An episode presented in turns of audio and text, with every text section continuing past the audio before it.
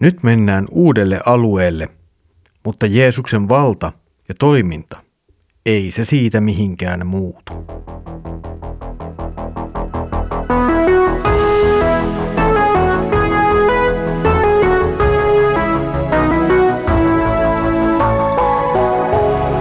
Kirjoitusten pauloissa. Tervetuloa taas mukaan Kirjoitusten pauloissa Raamattu-podcastin pariin. Minä olen Mikko ja katselen teidän kanssanne yhdessä Markuksen evankeliumia ja sen kiinnostavia jakeita. Tänään on itse asiassa podcastimme 30. jakso. Tämä tarkoittaa, että olemme tehneet nyt yhteistä matkaa Markuksen evankeliumin sivuilla kuuden viikon ajan. Edellisellä kerralla näimme Jeesuksen opetuslapsinen keskellä myrskyä matkalla kohti paikkaa, jossa tapaamme Jeesuksen opetuslapsineen tänään. Tämänkertainen tekstimme se on hivenen pitkä, mutta sen sisältämä kertomus on lopulta aika yksinkertainen. Ja siinä toistuu paljon jo aikaisemmin näkemiämme asioita. Luemme nyt Markuksen evankeliumin viidennen luvun jakeet yhdestä kahteen kymmeneen. He tulivat toiselle puolen järveä Kerasan alueelle. Heti kun Jeesus nousi veneestä, häntä vastaan tuli hautaluolista mies, jossa oli saastainen henki. Mies asusti haudoissa, eikä kukaan pystynyt enää köyttämään eikä kahlehtimaan häntä. Monet kerrat hänet oli kahlehdittu sekä käsistä että jaloista, mutta hän oli särkenyt kahleet ja katkonut köydet, eikä kukaan kyennyt hellitsemään häntä. Kaikki päivät ja yöt hän oleskeli haudoissa ja vuorilla, huusi ja runteli itseään kivillä. Kun hän nyt kaukaa näki Jeesuksen, hän tuli juosten paikalle, heittäytyi maahan hänen eteensä ja huusi kovalla äänellä, mitä sinä minusta tahdot, Jeesus, korkeimman Jumalan poika. Jumalan tähden, älä kiduta minua. Jeesus näet oli jo käskemässä saastaista henkeä lähtemään miehestä. Mikä sinun nimesi on? Jeesus kysyi ja sai vastauksen, legioona, sillä meitä on monta. Henget pyysivät ja rukoilivat, ettei Jeesus ajaisi niitä pois siltä seudulta. Lähistöllä oli vuoden rinteellä suuri sikalauma lautumella. Pahat henget pyysivät Jeesukselta – Päästä meidät sikalaumaan, anna meidän mennä sikoihin. Hän antoi niille luvan. Silloin saastaiset henget lähtivät miehestä ja menivät sikoihin, ja lauma syöksyi jyrkenettä alas järveen. Sikoja oli noin kaksi tuhatta, ja ne hukkuivat kaikki. Sikopaimenet lähtivät pakoin ja kertoivat kaikista tästä kaupungissa ja kylissä. Ihmisiä lähti katsomaan, mitä oli tapahtunut, he tulivat Jeesuksen luo ja näkivät pahojen henkien vaivaaman miehen istuvan siellä. Mies, jossa oli ollut legioona henkiä, istui vaatteet yllään ja täydessä järjessään. Tämä sai heidät pelon valtaan. Paikalla olleet kertoivat heille, mitä pahojen henkien vaivaamalle oli tapahtunut ja kuinka sikojen oli käynyt. Silloin kaikki alkoivat pyytää, että Jeesus poistuisi siltä seudulta. Kun Jeesus nousi veneeseen, pahoista hengistä vapautunut pyysi saada jäädä hänen seuraansa.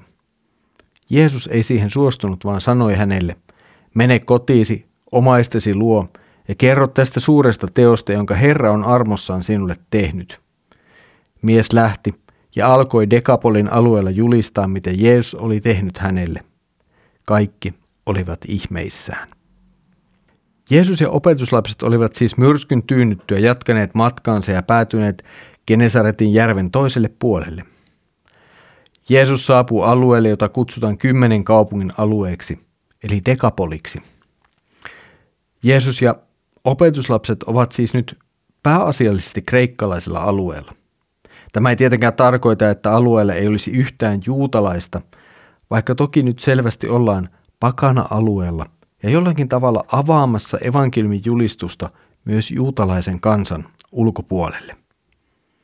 Nyt sitten Jeesuksen luot tulee mies, jossa on saastainen henki. Saastaisen hengen valtaava mies eli paikoissa ja teki asioita, jotka tekivät hänestä uskonnollisesti epäpuhtaan saapumaan Jumalan eteen. Markus ei anna ihan varmaa viitettä siitä, oliko mies juutalainen vai ei, mutta hänen puheestaan ja ympäristöstä voimme ehkä päätellä hänen olevan pakana, siis ei-juutalainen. Mutta riippumatta tästä näemme, että jälleen ongelma on sama, Ja se on sama riippumatta siitä, onko mies juutalainen vai onko hän pakana. Tämä mies elää väärän Herran alaisuudessa. Hän ei ole sisällä Jumalan valtakunnassa. Hänen elämänsä vie miestä täysin toiseen suuntaan. Nyt hän on kuitenkin Jeesuksen edessä. Miehen tullessa Jeesuksen eteen tunnistaa saastainen henki heti kenen kanssa se on tekemisissä. Saastainen henki tunnustaa jälleen kerran sen, kuka Jeesus on. Tämä on mielenkiintoinen kontrasti, kun juuri edellisen jakson lopetimme opetuslasten kysymykseen siitä, kuka Jeesus on. Nyt sitten saastainen henki antaa vastauksen. Jeesus on Jumalan poika. Sitten seuraa rehellisesti hivenen kummallinen keskustelu. Saastainen henki alkaa neuvotella kohtalostaan Jeesuksen kanssa. Jeesus oli ajamassa saastaista henkeä pois Jumalan luomasta ihmisestä, mutta saastainen henki anoo mahdollisuutta päästä johonkin, eikä vain tulla ajetuksi pois. Ja ehkä yllättäen Jeesus suostuu tähän, ja saastaiset henget pakenevat lähellä olevaan sikalaumaan. Hengen mennessä sikalaumaan se tulee hulluksi ja juoksee alas jyrkenteeltä järveen. Sijat hukkuvat ja samalla henki päätyy sinne, minne se kuuluukin. Se ei enää vaivaa ihmisiä. Tavallaan Jeesus osoittaa tässä kaksi asiaa. Hänellä on valta yli kaiken henkivallan. Saastainen henki joutuu tottelemaan Jeesusta, halusi se sitä tai ei. Se saattoi puhua Jeesukselle ja toivoa Jeesukselta asioita, mutta mitään valtaa sillä ei tilanteessa ollut. Toiseksi Jeesus näyttää käyttävän valtaansa yli luomakunnan. Hän antoi luvan saastaiselle hengälle mennä luotuun eläimeen. Hän siis käyttää valtaansa näinkin. Ja kun muistamme, että Jeesus on juuri edelle tyynnyttänyt myrskyn, ja nyt hän määrittää yhden sikalaaman lopputuloksen, huomaamme hyvin, miten Jeesuksella on valta yli kaiken luomakunnan. Jeesuksen toiminta ei jäänyt salaisuudeksi tälläkään kertaa. Sikoja paimentaneet miehet menevät läheiseen kaupunkiin ja kertovat siellä tapahtumista. Tämä saa ihmiset liikkeelle katsomaan tapahtumaan. Mitä ilmeisimmin tämä saastaisen hengen riivaa mies oli jotenkin tunnettu ympäristössään, ehkä tilanteensa takia. Mutta nyt ihmiset tunnistavat tämän miehen, jota aikaisemmin riivasi saastainen henki, niin nyt tämä mies sitten istuu täysissä järjissään keskustelemassa ja puettuna. Ja näin ihmiset hänet sieltä löytävät. Ja tästä tulee aika mielenkiintoinen reaktio ihmisten parissa. Voisi helposti kuvitella, että he olisivat iloisia ja mielissään siitä, mitä tälle ihmiselle on tapahtunut. Mutta ei. He pelkäävät. He eivät jää iloitsemaan miehen vapautumista saastaista hengestä, vaan he pelkäävät. Kuullessaan mitä on tapahtunut, he eivät suinkaan pyydä Jeesusta kertomaan lisää, vaan he pyytävät Jeesuksen poistumaan alueelta.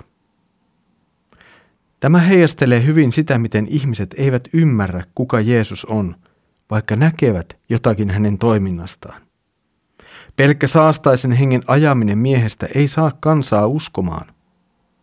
Ja tämä on evankeliumissa yleisempi piirre. Jeesuksen tekemät ihmeet eivät automaattisesti synnytä uskoa häneen.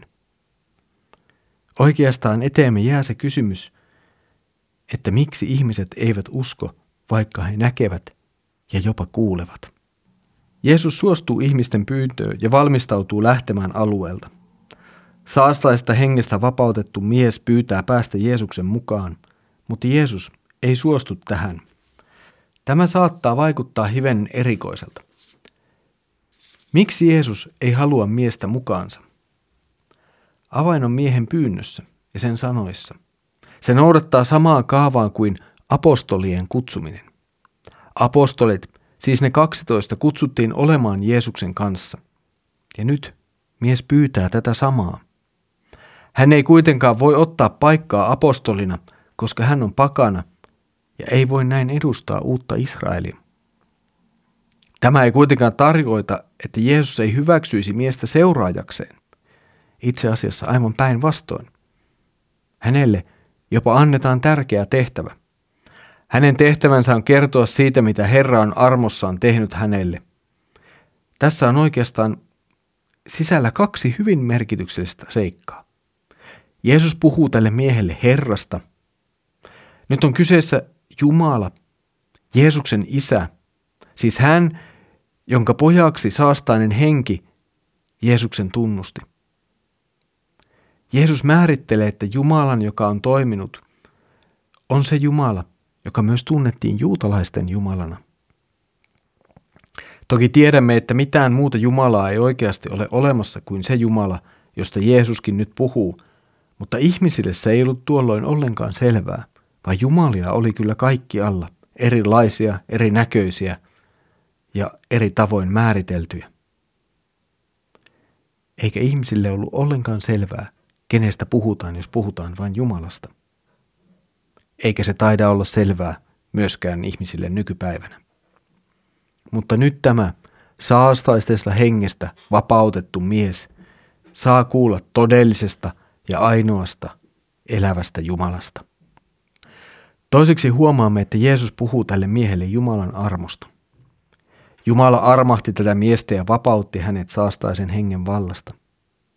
Tämä osoittaa jotakin Jumalan toiminnasta ja luonnosta ihmisiä kohtaan.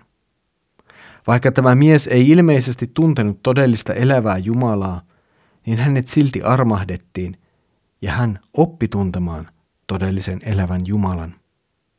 Hän oppi tuntemaan Jeesuksen. Ja jälleen liike lähtee Jumalasta itsestään. Jumala tulee, Jumala armahtaa.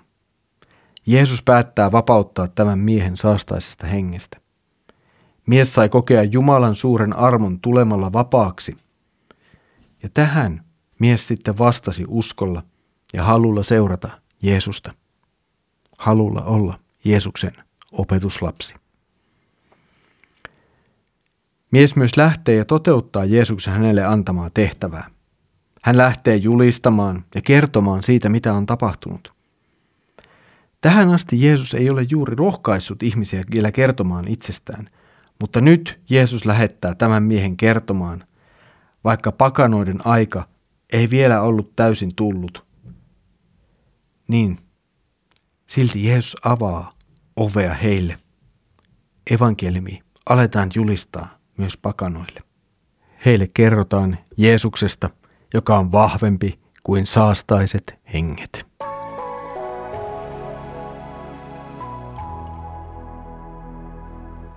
Pala palalta meille alkaa käydä selvemmäksi, kuka Jeesus on.